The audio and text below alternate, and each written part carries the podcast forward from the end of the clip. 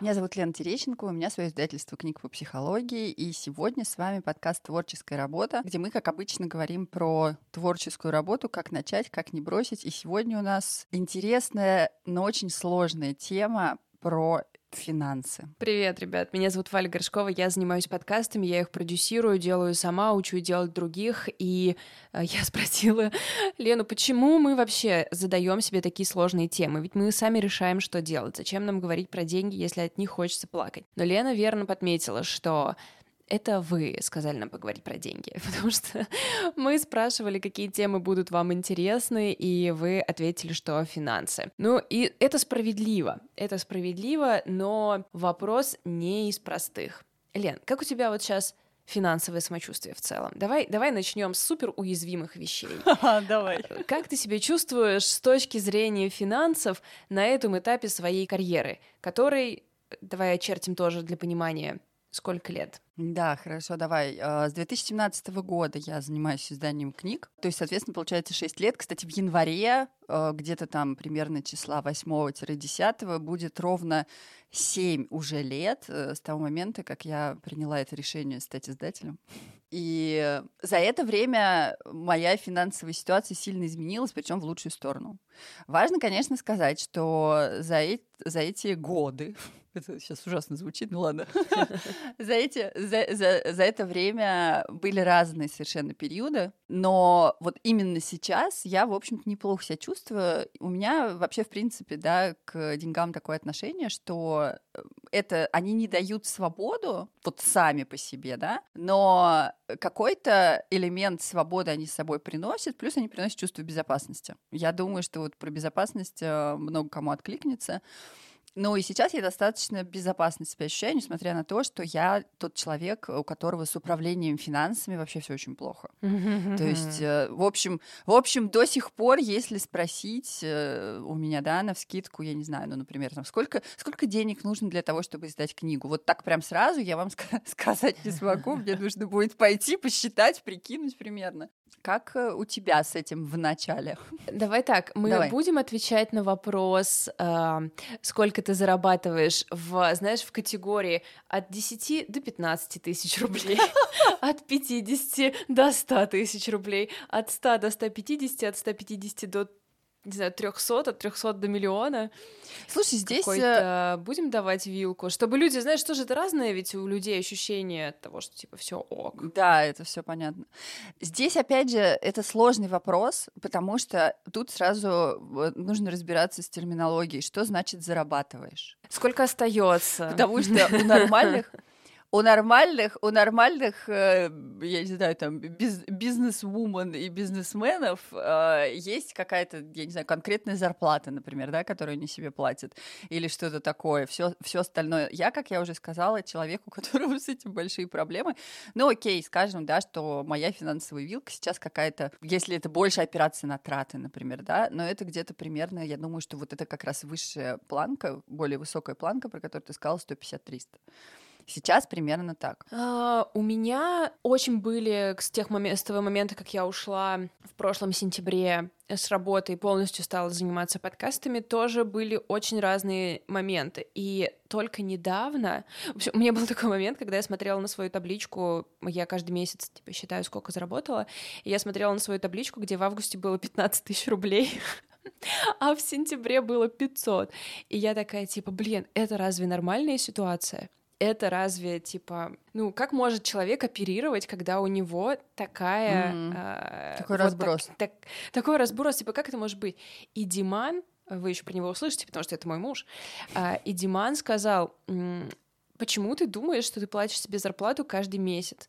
Ты же больше не ходишь в бухгалтерию каждый месяц, твоя зарплата просто не по месяцам приходит. И я такая, блин, чел, я целый год уже работаю в этой сфере, и мне это в голову не приходило. То есть я весь август была абсолютно несчастна, и надо сказать, что после сентября, в, сентября в октябре я снова стала несчастной. Типа, этот хороший доход недолго обеспечивает мне спокойствие насчет денег. Именно потому, что это такая нерегулярная штука, просчитать которую довольно сложно. Ну, то есть я как-то могу прикинуть в зависимости от того, что у меня происходит, да, в работе, но не могу на сто процентов. И из-за этого, конечно, я очень сильно переживаю. То есть и сейчас мы записываемся в ноябре, я сейчас в флопе, то есть когда у меня мои самые маленькие доходы. Но я знаю, что в декабре это изменится, но это не делает меня спокойным человеком. Тут, знаешь, мне кажется, еще важно про что поговорить. А, ведь творческая работа бывает разной. И чья-то творческая работа, ну, например, моя творческая работа, она требует больших затрат. Угу. А, потому что, ну, я не знаю, у нас есть еще такой момент, э, например, вот как раз сейчас мы переживаем, там, да, мы, это я не, не о себе во множественном числе, а мы с командой. Сейчас непростой момент, потому что у нас одновременно закончились тиражи нескольких книг, mm. в том числе, там, взрослых детей эмоционально зрелых родителей, которых мы печатаем по 3000 экземпляров. И когда я смотрю на сумму, которую нам нужно потратить на печать, причем недавно здесь был очень смешной разговор с э, типографией, с хозяином типографии, ну, мы там как-то подбивали, значит, да, какие счета он мне уже прислал, какие счета он мне еще не прислал. И я говорю, так, окей, вот я постараюсь все заплатить до конца года. И э, хозяин типографии мне говорит, э, Лен, да, но вот у вас же сейчас нет каких-то там типа долгов условно, да, вы же просто платите, у нас текуч, текучка как бы, да, а эта текучка, она, в общем, больше миллиона. Я, я, с одной стороны, то есть, да, когда я вижу такие суммы, мне прям, которые надо потратить, мне просто становится страшно, потому что, ну, это потратить, причем в течение, я не знаю, там, месяца-двух вообще, да. С другой стороны, я думаю о том, что если мне даже пять лет назад кто-то сказал, что у меня будет такая текучка, я бы, возможно, не поверила. Но также есть профессии, которые не предполагают таких больших затрат. Понятно, что там, кем бы вы ни были, дизайнером, а, подкастером, э, я не знаю, иллюстратором, SMM, кто у нас там, SMM-менеджер или еще кто-то, да, в любом случае есть какие-то постоянные затраты на какие-то, я не знаю, расходники, программы для работы, а, обучение, опять же но они могут быть не такими значительными, их не нужно отдавать вот так вот сразу одним большим куском. А, но, наверное, здесь какие-то есть другие свои подводные камни, когда такие всякие расходы, их нужно планировать. Когда еще ты не можешь точно спланировать доходы, потому что, например, ты отлично поработала с несколькими клиентами, и все оплаты легли там, не знаю, в следующий месяц, и один перенес на неделю, и другой перенес на неделю, и ты такой, где? Я заработала кучу денег, но они виртуальные, почему? Mm-hmm. Когда они станут реальными? И моя задача на следующий год как будто бы для себя спокойнее просто ко всему этому относиться, потому что если я ну, то есть это отнимает очень много удовольствия от того, что я делаю, и поселяет во мне тревогу. И я знаю, что мы с тобой уже говорили об этом, что эта тревога очень легко выливается в то, что ты начинаешь браться за работу, которую не собирался делать, и это э, не тот путь. И как будто бы самое, что может нас успокоить, да, это наличие подушки. И э, я как раз, ну, примерно так и работала, то есть все откладывала там что-то и всегда знала, что все, я там, у меня есть небольшой запас и все прочее. Но иммиграция такое дело, что сколько бы ты ни отложила, э, столько и придется придется потратить. И поэтому я в такой странной ситуации вот последние там несколько месяцев, когда у меня все хорошо, работа в порядке, люди есть, э, реклама есть, клиенты есть, э, планы есть, но также есть просто огромное ощущение паники, что «М-м, сейчас все развалится опять, и я на этом ощущении, короче, еду. А, как ты в месяцы, когда тебе нужно заплатить много то есть в моем случае это миграция, в твоем случае это заплатить э, да, типографии. Да, то есть когда вот эти моменты, когда ты не не в изобилии, прошу прощения. И не в потоке. И потому что не в потоке, да, что тебя поддерживает, какое твое денежное мышление. Я полностью с тобой согласна по поводу подушки, и у меня она образовалась совершенно случайно, но это, в общем, лайфхак, которым я могу поделиться и делюсь обычно, да, то есть когда там у меня кто-то, кто-то что-то спрашивает про управление финансами, опять же, не знаю, почему они спрашивают у меня. У меня это вышло случайно, мне мой банк, в котором у меня открыт расчетный счет, в какой-то момент предложил а, открыть бесплатный счет-копилку для того, чтобы 6% на, на уплату налогов туда перечислялись автоматически. И в тот момент, когда они это предложили, у них был прекрасный совершенно интерфейс, в котором этого, этот счет-копилку не видно было. То есть, ну, просто у меня, значит, куда-то там, да, в операциях видно, что у меня там это называлось перевод денег на личный счет, но в интерфейсе вот этой вот копилки ее, ее было не видно. Я вообще не знала, сколько там. Я платила налоги из текущих денег, которые были на расчетном счету. А потом, когда началась пандемия, я продавала книжки тогда только через свой сайт. Я упустила вот этот вот всплеск продаж на всяких маркетплейсах э, во время локдауна. Я во всем этом не поучаствовала. Продажи упали просто в ноль. А к тому моменту у меня, в общем, уже, ну, это не совсем основной источник дохода был, но значительную часть, э, деньги от продажи книг, они занимали значительную часть. И там еще был один пикантный момент. Э, в конце февраля 2020 э, года я э, взяла квартиру в ипотеку.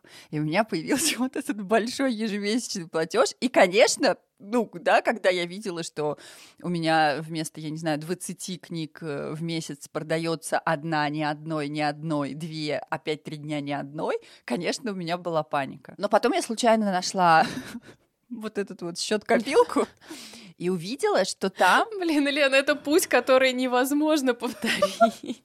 Слушай, нет, знаешь, э, на самом деле даже такой человек э, с отсутствием вот этих вот финансовых каких-то навыков, я просто на своем опыте, окей, чужим опытом пользоваться сложно, но, пожалуйста, попробуйте все, кто нас сейчас слушает, потому что это действительно рабочая штука.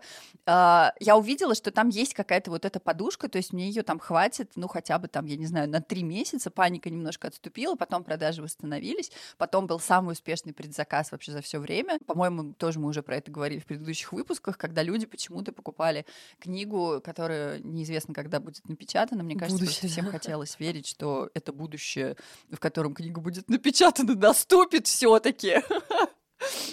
Мы все выйдем и сможем пойти спокойно на почту и получить свою книгу, которую купили во время предзаказа. Просто я увидела, насколько классно это работает, и со временем я стала больше, собственно, да, денег. То есть я увеличила вот этот процент с 6, я увеличила, по-моему, до 14 сейчас, потому что у меня появились э, контракты с правообладателями, по которым мне нужно платить раз в год, соответственно, ну, эти деньги тоже нужно откуда-то брать. Э, и я просто увеличила вот этот вот процент, и там то есть, если про это каким-то образом, ну, я не знаю, у людей в черном позаимствовать вот эту штучку, значит, посветить себе в лицо и забыть, что вы открыли такой счет, это правда работает. Позаботиться немножечко о себе из будущего. Я с тобой полностью, да, согласна. Да. Да, к сожалению, мне еще пока ни разу не удавалось э, что-то подобное провернуть, но, в общем, да, из-за того, что многие сейчас еще находятся в такой ситуации, что деньгами непонятно как управлять, не просто из-за твоих как-то моральных, морально-волевых, а из-за того, что просто их не перекинешь легко со счета на счет, особенно если ты их заработал там в другой стране или сам в другой стране, заработал дома. В общем, это все превращает э, ситуацию в большую сложную конструкцию. Я думаю, что вещь, которую мы поняли с э, Лидой, моей партнеркой по партнерскому материалу, достаточно рано, и нам пришлось это как-то признать, хотя это то, чего нам как будто бы не хотелось в тот момент, что в нашем случае у нас никогда не будет единого источника дохода. Что некоторая творческая работа подразумевает и творческий подход к источникам дохода. Не будет такого, что мы, например, не знаю, будем продавать рекламу в партнерском настолько хорошо, э, что у нас каждый месяц будет какая-то стабильная э, зарплата от партнерского. Нет. И точно так же никогда не будет, что мы с, с Бусти и Патреона будем получать а, ровно столько, сколько нам надо на жизнь. И не только потому, что это технически невозможно, потому что это, наверное, возможно, если ты и усилия свои прикладываешь в одно место. Я думаю, что это невозможно еще и из-за особенности амбиций творческого человека, когда тебе часто хочется делать очень много разных вещей и пробовать много разных вещей и добиться успеха во всяких вещах. И, соответственно, твой фокус не, очень сложно держать свой фокус в чем-то одном. Может быть, кстати, для тебя это не так, но вот у тебя, например, есть блог. Пусть ты его не монетизируешь, но это тоже как бы место, куда ты направляешь свой фокус, но с другой стороны, он тебя косвенно монетизирует, ты продаешь через него книжки, да? Слушай, спасибо тебе большое, что ты напомнила про блог по двум причинам. Потому что, во-первых, когда ты сказала про то, что желание заниматься сразу несколькими вещами — это качество творческого человека, я такая думаю, а творческий ли я вообще человек, если я уперлась в книжки, мне, в общем, по большому счету больше ничего не надо. А во-вторых, э, потому что вот эта история про блог, это, пожалуй, это сейчас единственная какая-то штука, которую мне очень сложно считать работой, хотя это работа. Ну, в этом много удовольствия, но при этом это работа тоже, и ты совершенно правильно сказала, что не скажу, опять же, да, что у меня это очень хорошо получается, но, тем не менее, те отношения, которые я строю с читателями в блоге, в какой-то степени помогают э, в продажах книг. Ну, и, по крайней мере, одна из моих целей ведения блога заключается именно в этом. Другое дело, что мне очень сложно продавать там по-настоящему как-то, да, и я много тоже об этом говорю и пишу. Я хотела еще, знаешь, про что сказать? Про то, что вот эта история с несколькими источниками дохода — это еще один лайфхак, что-то ко мне сегодня привязал слово лайфхак, который поможет, наверное, в какой-то степени э, чувствовать себя в большей безопасности с финансовой точки зрения, потому что если там условно в одном месте, там, я не знаю, сейчас э, как-то меньше денег, то откуда, э, то есть какого-то другого источника их может прийти больше. И это очень классно. Вот это, да, банально не складывать все яйца в одну корзину. Когда я работала письменным переводчиком, тоже, в общем, да, моя цель была в том, чтобы у меня был не один заказчик, а, у которого мог, может не быть для меня проектов или могут испортиться отношения или все что угодно еще, чтобы таких заказчиков было несколько. И опять же, да, у меня сейчас один основной источник дохода, но, скажем, в феврале 2022 э, года, когда крупные иностранные э, издательства начали отзывать права, это был очень тревожный момент. Mm-hmm. Там также, был, также было непонятно вообще, сможем ли мы просто физически печатать книги, потому что э, были проблемы с бумагой, были проблемы с оборудованием, были проблемы с, собственно, там, да, с вот с этими чернилами, mm-hmm. которыми печатаются книги. Я не очень сильно в технических вопросах. В общем, очень много было вот таких вот э, моментов, и у меня, правда, были сильные сомнения, да,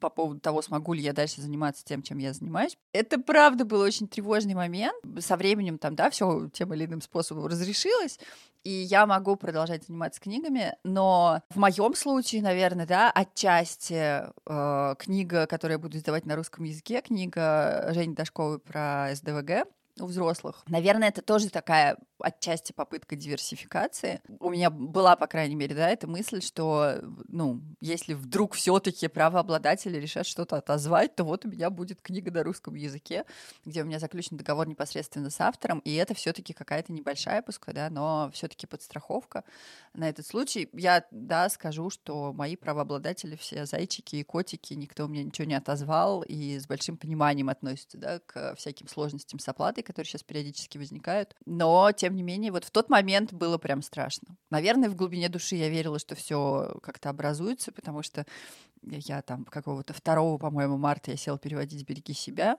но, с другой стороны, у меня на нее уже были куплены права, и я могла там выпустить эту тысячу экземпляров, а что дальше непонятно было. Поэтому, да, несколько источников дохода — это классно. Ну, это, конечно, знаешь, такой немножко совет, который я, я его даю, я сама только точно так же делаю, то есть у меня где-то 6 источников дохода, ребят. Mm. то есть где-то маленькие очень, то есть там 15 тысяч приходят в месяц, где-то большие, но они нерегулярные, и так складывается. И я знаю, что этот совет работает, но я также знаю, что его может быть сложно получить на старте, потому что для того, чтобы вырастить какой-то из этих источников, нужны усилия, которые приложены именно в него, и сложно советовать разбить фокус на несколько mm-hmm. вещей. Чем могу поделиться, да, что меня очень сильно, с одной стороны, сбивало с толку, а теперь примирилась я с этим, как будто бы протрезвела, это то, что я... Я смотрела на других специалисток, которые работают в моей сфере плюс-минус, и они открыто, например, делились своими доходами, они писали, сколько они там заработали на одном и на другом, и я думала, блин, я так сильно отстаю, я что-то делаю неправильно, потому что им удается очень классно зарабатывать на том же самом, что делаю я, а у меня нет.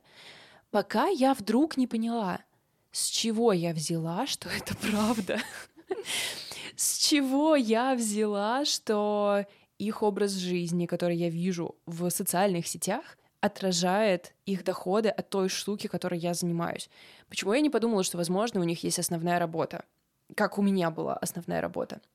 Почему я не подумала, что, возможно, этот образ жизни складывается не только из тех доходов, из доходов на подкасты. То, что они не говорят, типа «привет», это от родителей, это от мужа, это от основной работы, это от кредитки, э, это окей, что они так не говорят. Никто не должен так говорить, как бы это каждый решает, чем делиться. Это исключительно моя проблема, что я решила все на все посмотреть глазами человека, который этого хочет, mm-hmm. который хочет, чтобы подкасты полностью обеспечивали бы его жизнь. Я смотрю, что кто-то так живет и думаю, так, я делаю что-то недостаточно.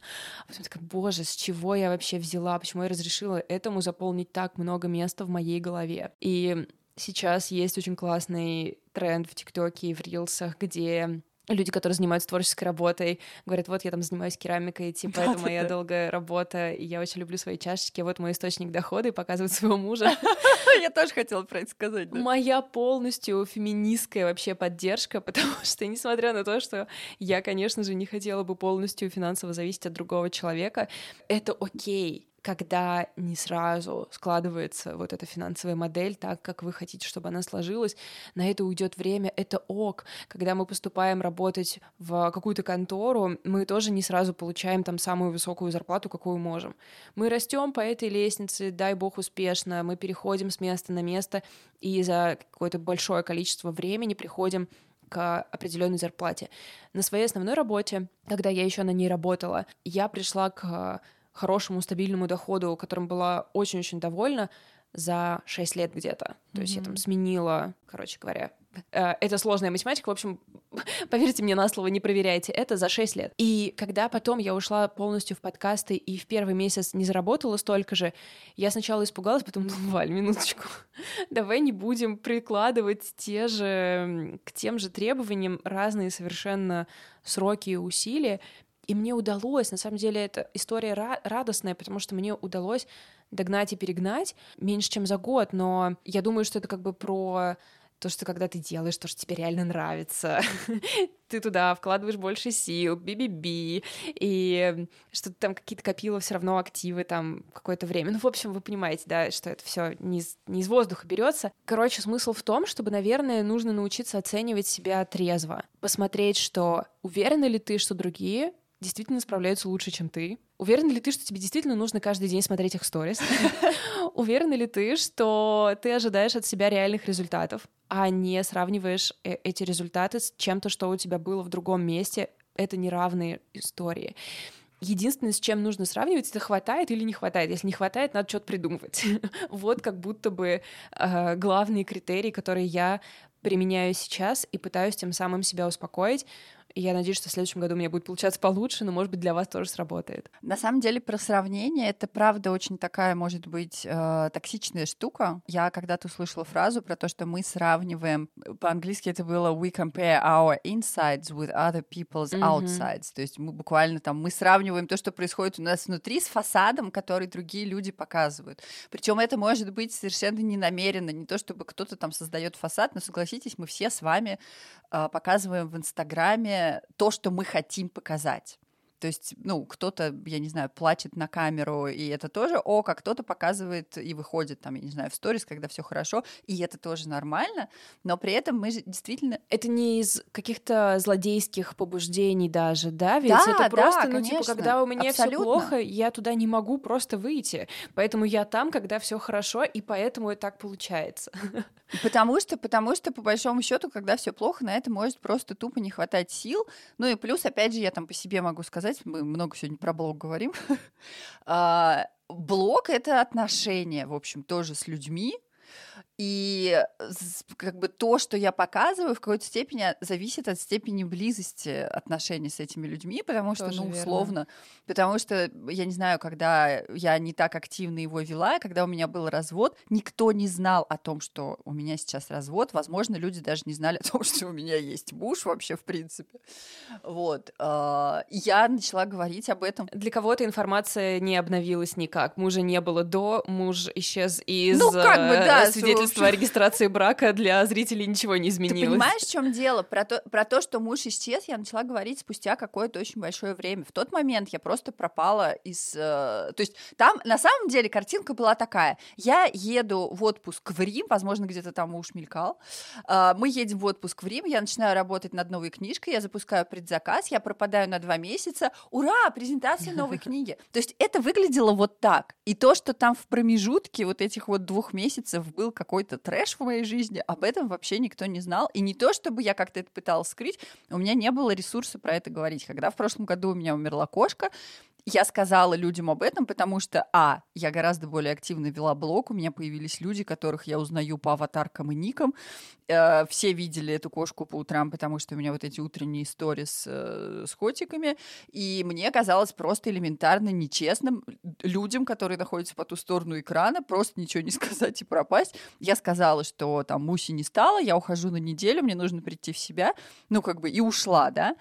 А, но это вот тот, тот момент, да, когда люди видят, что у меня что-то не так. Но опять же, там, я не знаю, я не, не выкладывала в сторис, как я лежу на полу и плачу, условно. То есть и с деньгами тоже такая же история, потому что на самом деле деньги это очень уязвимая тема, э, и мне кажется, в какой-то степени там, да, всем свойственно вот это вот сравнивать как-то себя с другими людьми, э, но кому-то удается вовремя себя остановить. А, но если этого не сделать, то можно дойти до каких-то там совсем, во-первых, неправильных выводов, объективно неправильных, не, не в том плане, что они, конечно, что это говорит, что, что с вами что-то не так, раз вы делаете такие выводы. Просто действительно не все показывают все свои источники дохода, а не все говорят...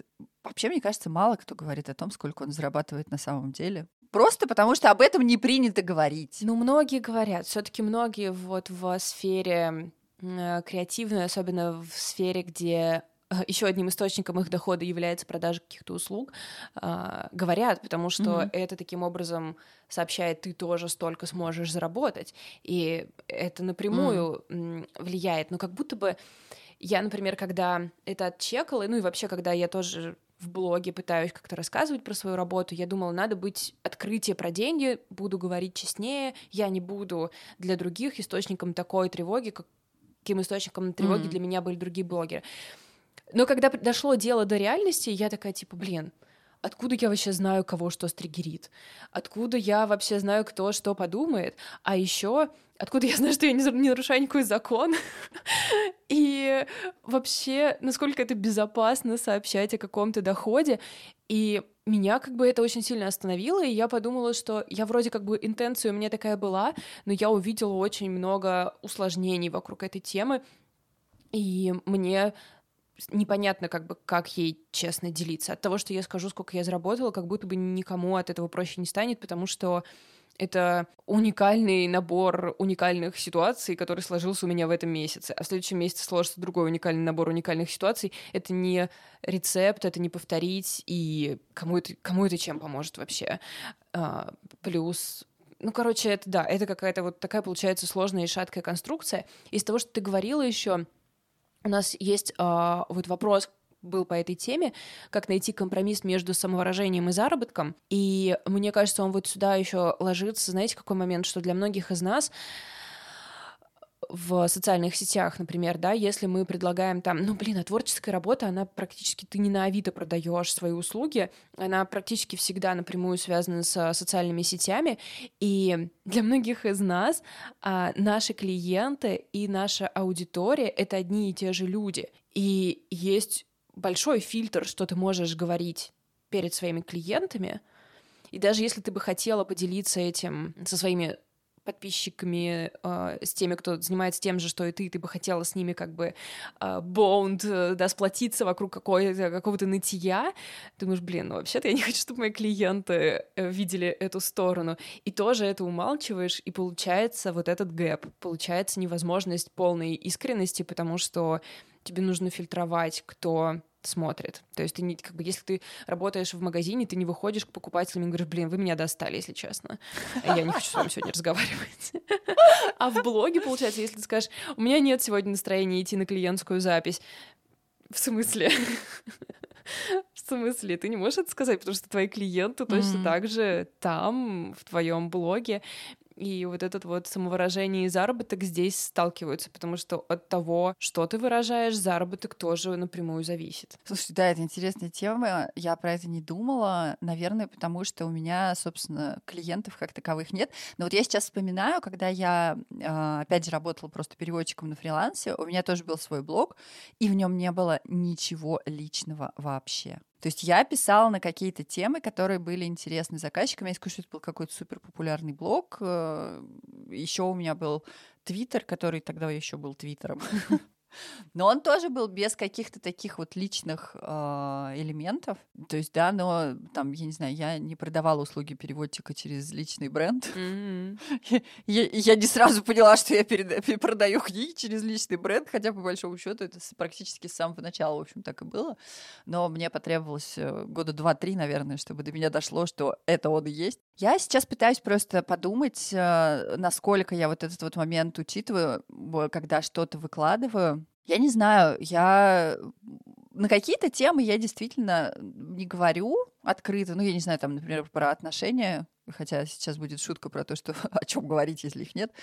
А, Решила вопрос кардинально. Да-да-да. Но я не говорю об этом скорее, хотя у меня есть там, да. А, слушайте, а у меня нет книжки про счастливые отношения, поэтому я, в общем, никак не подставляюсь в этом плане. А, но вот если вдруг я решу перевести и издать книгу о том, как э, создать счастливые отношения, а потом у меня их не появится, вот это, наверное, как раз будет вот этот вот момент немножко. Ну, ты тут защищена тем, что все-таки ее не пишешь. Ты же все-таки я... представляешь. Ну, да, с одной стороны, с другой стороны, вообще вот книги, которые я переводила, они мои вопросики, в общем, порешали. Ну, я не знаю, там отношения с мамой, э, отношения с едой и телом, проживание утраты после смерти домашнего питомца, и вот это вот все, оно как-то, правда, очень сильно помогло, меня продвинуло. И я думаю, что отчасти это тоже играет какую-то, я не думаю, что очень значительную, но все-таки какую-то роль играет а, в том, как воспринимают книги, через мой личный бренд. И о каких-то вещах я не говорю скорее, потому что мне это кажется очень уязвимым. И э, я тоже хотела об этом сказать, да, пока тебя слушала. Мне кажется, очень важно в таких вещах исходить из того, про что я могу сейчас говорить. То есть, если мне окей говорить про деньги, про то, сколько я зарабатываю, и я там предполагаю, что кому-то от этого может стать лучше, я думаю, что ничего плохого в том, чтобы об этом сказать нет. Всегда кто-то обо что-то триггернется. Мы, к сожалению или к счастью, не можем контролировать реакцию других людей. Всегда найдется кто-то, кто зарабатывает больше, чем я. Всегда найдется кто-то, кто зарабатывает меньше, чем я. Uh, у меня очень долго был, знаете, какой страх? Это сейчас прям очень, мы, мы очень сильно идем в уязвимость. Но у меня всегда был страх. все порезали. Да, да, да. У меня всегда был очень большой страх, что мне скажут, типа, вот она, значит, э, квартиру в ипотеку купила, а книжки-то вон как дорого продает. То есть я очень этого всегда боялась.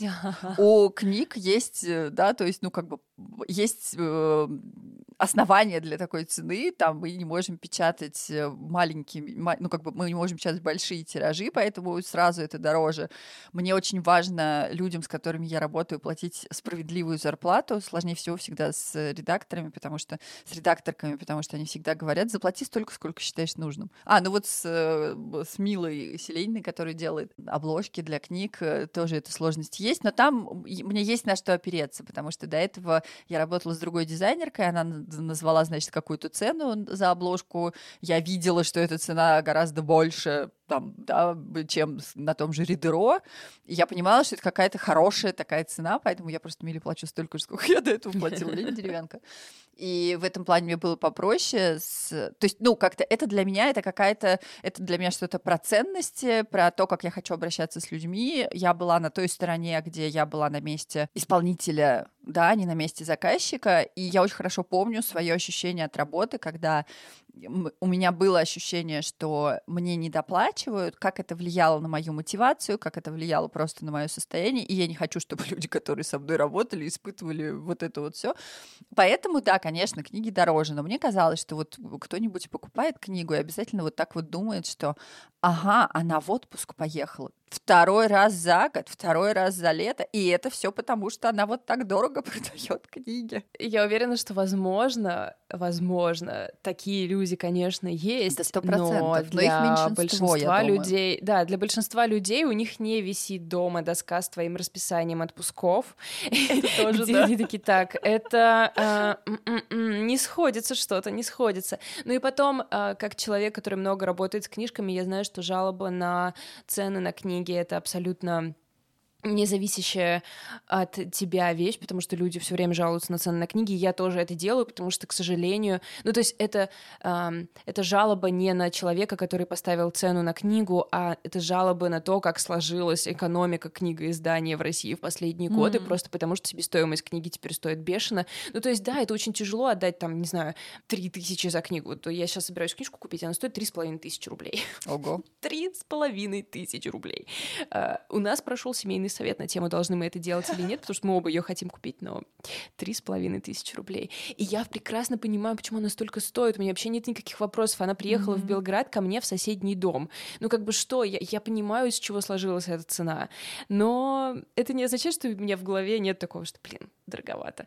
Но как бы это одно другого не отменяет. На самом деле, вот из того, что ты сказала, э, ребята еще спрашивали, что делать, как бы, что мало платят, mm-hmm. и я думаю, что если это не просто момент эм, вашего роста, что это просто, ну, типа, вы в начале пути, поэтому некоторые вещи стоят, типа, дешево, умение назвать правильную цену за свою работу э, спасет вам жизнь.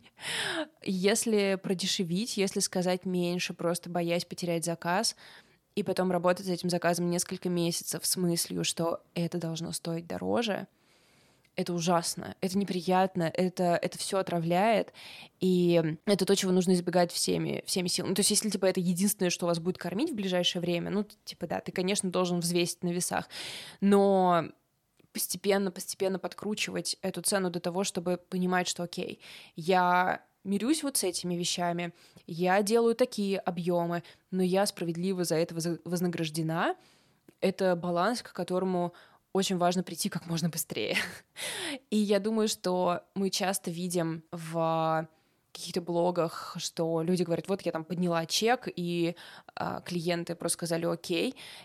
Это реально так и есть, и я так делала и в этом году. И, и было обратное, было обратное, когда я называла какую-то цену, и люди исчезали, и я думала, да, и это, наверное, из-за цены, но что как бы альтернатива? Какая альтернатива? Я получу этот контракт, но я сделаю его за очень маленькие деньги, и я буду там два месяца из-за этого переживать, и у меня из этого не сойдутся мои расходы и доходы, ну как будто бы это неправильно, да, то есть это какая-то необходимость все время жонглировать своими нуждами, возможностями клиентов, ситуацией на рынке, твоей личной ситуацией, и, к сожалению, мне кажется, что это жонглирование никогда не закончится. Я уверена, что чем больше... Да, ну, а как бы я вот смотрю на каких-то людей, которые показывают свои супер огромные доходы, ну, для меня это сейчас супер огромные доходы, например, да, там какие-то огромные миллионы.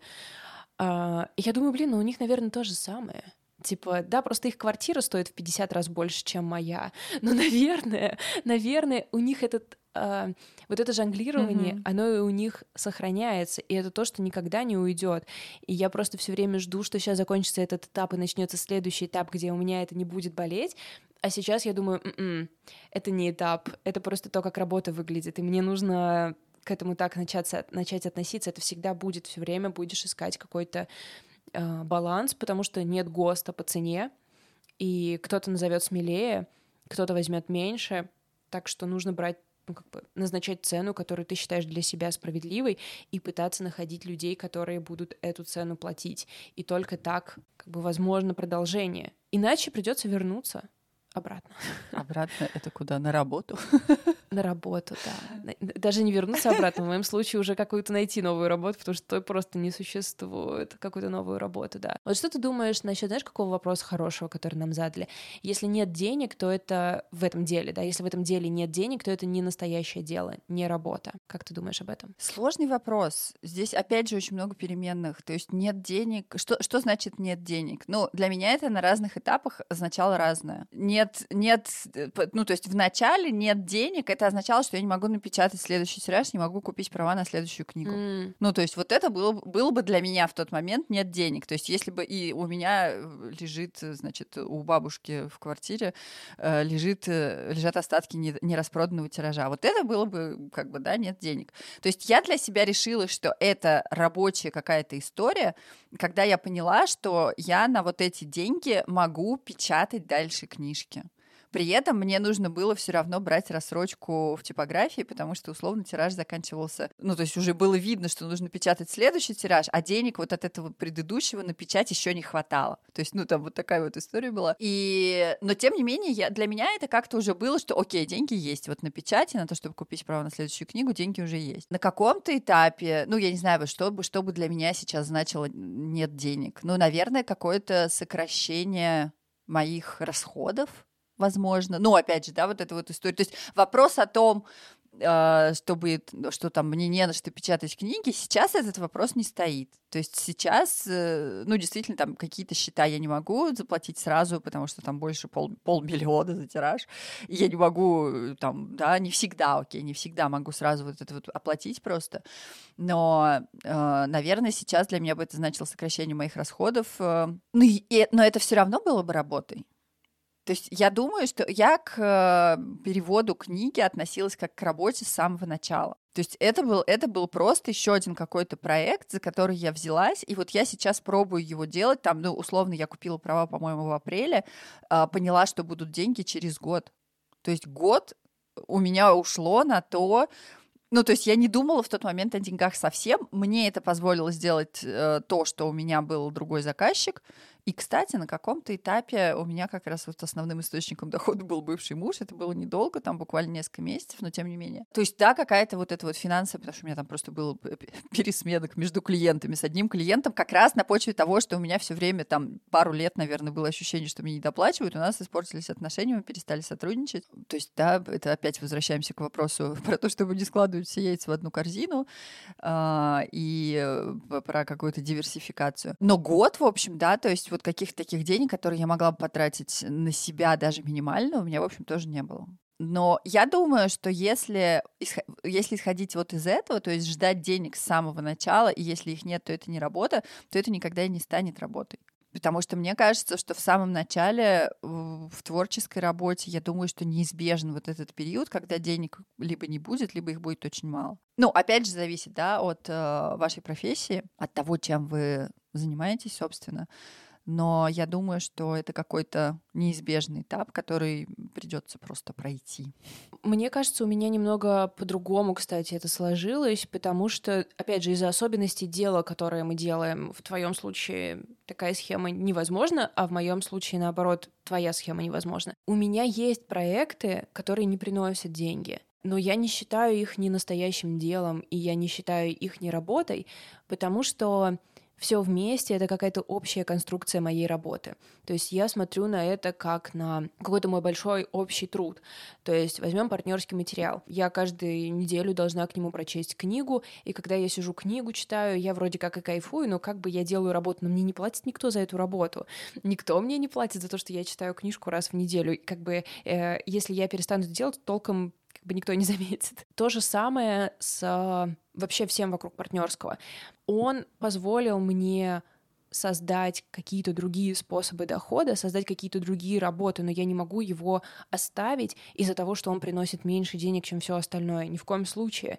Это то, что меня подпитывает как бы творчески, и это то, через что люди про меня часто узнают, и это то, как мне приятно часто представляться, и я считаю это настоящим делом. И даже если бы ничего не изменилось, если бы мы продолжали работать на своих работах, а партнерский был бы тем, что мы делаем параллельно, я уверена, мы бы все равно считали это настоящим делом и работой, и точно это относится к библиотеке. То есть, к сожалению, я сейчас не могу участвовать в ее повседневной жизни, но когда мы с Лидой ее только запустили, и когда мы над ней работали и приходили туда на смены и так далее, это не приносило нам никаких денег, наоборот, мы забирали туда деньги из своего кармана часто, но это все равно было настоящим делом, потому что оценивать настоящее дело в творческой работе невозможно по тому, сколько оно приносит денег. Это можно только по тому, сколько оно приносит вклада твое личное ощущение, что ты созидала, твое личное ощущение, что ты реализовывала какие-то свои амбиции, и ощущение, что кто-то от этого что-то получил. Радость, не знаю, посмеялся кто-то, хорошо время провел, что-то. В твоем случае кто-то прочел взрослых детей, и уж точно его жизнь поменялась после этого. И это то, чем мы реально можем оценивать, настоящее это или не настоящее. Если это как-то вот на таких вещах. Потому что, к сожалению, финансы объективно не смогут оценить вашу работу. Вы можете быть очень хороши, вы можете делать супер важное дело, но может так сложиться, что в нынешней экономике финансы никак не отразят настоящую ценность того, что вы сделали. Типа библиотека никогда не станет восхитительно богатым бизнесом, но это никак не отражает ее нужности, ее реальности, ее важности. Я думаю, что это так абсолютно со всей творческой работой, к сожалению. Или к счастью. Зато мы свободны. Прощай, капитализм. Я отчасти с тобой согласна, что вот эта составляющая, да, действительно, там со взрослыми детьми я получала, я, изначально я получала не деньги, то есть mm-hmm. сейчас я получаю и то, что я получала раньше, да, то есть это отзывы людей, которые там прочитали книгу выкладывали фотографии, где она там вся в закладочках, в каких-то пометочках, в подчеркиваниях. Это тоже очень важная часть работы. С другой стороны, я все-таки до конца с тобой не соглашусь, потому что все то, что мы делаем в рамках творческой работы, это мне очень понравилось, как ты сказала, что это такая конструкция, э, то есть это часть конструкции. Mm-hmm. Я могу ошибаться, но мне кажется, что партнерский материал, в общем, он как будто бы, знаешь, фундамент вообще той конструкции. Со стороны, по крайней мере, с моей стороны это выглядит так, что это фундамент, на котором сначала, да, вы, то есть, ну, там, несколько лет э, вы его записывали, прежде чем ты ушла с работы, и ты смогла втянуться вот в это вот, да, то есть ты получила какой-то вот этот навык раз в неделю читать книжку и э, там раз в неделю записываться, и это тоже очень важная штука на самом деле, а, но также какие-то новые возможности. Ты сама сказала, что многие люди узнают о тебе именно через партнерский материал. И потом эти люди приходят, э, я не знаю, становятся твоими клиентами или становятся, идут к тебе там, да, учиться, или идут в клуб. Эм, и это, то есть напрямую тебе за это не платят. Напрямую тебе никто не платит за то, что ты прочитала книжку, тебе не приходит, я не знаю, а, перевод на счет, где написано Вале за то, что она прочитала книжку на этой неделе. Но по факту в тех деньгах, которые ты получаешь, отчасти есть и вот, вот этот момент тоже. У меня такая история с блогом. Возможно, кстати, пока я тебя слушала, я подумала, что, возможно, вот эта моя сложность в том, чтобы считать это действительно работой, она как раз и сводится к тому, что прямо мне за это никто не платит. И если я не выйду в сторис, э, ну, возможно, кто-то это заметит и напишет мне, Лена, давно вас не видно, как вы. А, но то есть вот какого-то обвального падения моих доходов не случится да, и, возможно, поэтому мне сложно считать это работой, но, с другой стороны, а, есть э, какие-то моменты, ну, я не знаю, через блог, например, именно я познакомилась э, с кучей классных людей через социальные сети, а, с которыми, со многими из которых я сейчас работаю, делаю какие-то совместные проекты вместе, и вот это вот все. И это тоже вносит в свой вклад, косвенный пускай, но тем не менее вот в это вот ощущение финансовой безопасности, которое у меня сейчас есть. А, получается, вывод у нас для вас а, такой. Работать надо много, надо всем копить. О, что, подожди, тратить меньше, чем зарабатываешь? Ужас, ужас, ребят. Сюрприз. Никаких вообще, никаких решений. Более того, сами ничего не понимаем. Э, но, может быть, может быть, вам станет чуть проще от того, что вы узнаете, что проще не будет. Слушай, тоже я не соглашусь. Мне правда стало проще. То есть, окей, это там, да, на какой-то седьмой год, но, во-первых, я не знаю, э, падение продаж после 24 февраля я пережила уже гораздо проще, э, чем падение продаж пандемии. У меня, правда, было меньше паники, возможно, просто потому, что моя голова в тот момент была занята совсем, совсем не деньгами, но мне, правда, было проще. Э, возможно, потому что была какая-то надежда, да, что все-таки это каким-то образом выправится. И плюс уже было понимание, что работа это какая-то настолько важная часть моей жизни, что я что-нибудь придумаю, вот это вот что-нибудь придумаю. Ну и, конечно, да, вот эта вот финансовая подушка безопасности, которая накопилась. Но это правда, это правда какие-то очень элементарные вещи. На самом деле, я думаю, что по этой теме э, сложно придумать что-то такое, знаешь, вот прям совсем новое, неожиданное и какое-то супер оригинальное, э, но я думаю, надеюсь, по крайней мере, да, что вам, тем, кто нас слушает, стало немножко проще, просто хотя бы от того, что вы не одни такие, и что все-таки, ну, правда, в некоторых ситуациях становится лучше. Давай скажем вот так. Осторожный оптимизм наше все. Ну, кстати, да, если вы делаете что-то достаточно долго, значит, у вас просто уже накопится так или иначе какой-то инструментарий, как справляться с одним, как справляться с другим, и в итоге это выльется в какого-то рода стабильность. И я уверена, что так будет и и у нас, и у вас. Так что напишите нам, что думаете. Особенно напишите, если у вас есть какой-то реальный лайфхак, как нам все это поправить, как это все объединить, как вы справляетесь с этим. С удовольствием расскажем об этом в блогах и в подкасте дальше. Спасибо за шары, спасибо за то, что делитесь подкастом, пишите отзывы. Это все очень сильно ему помогает.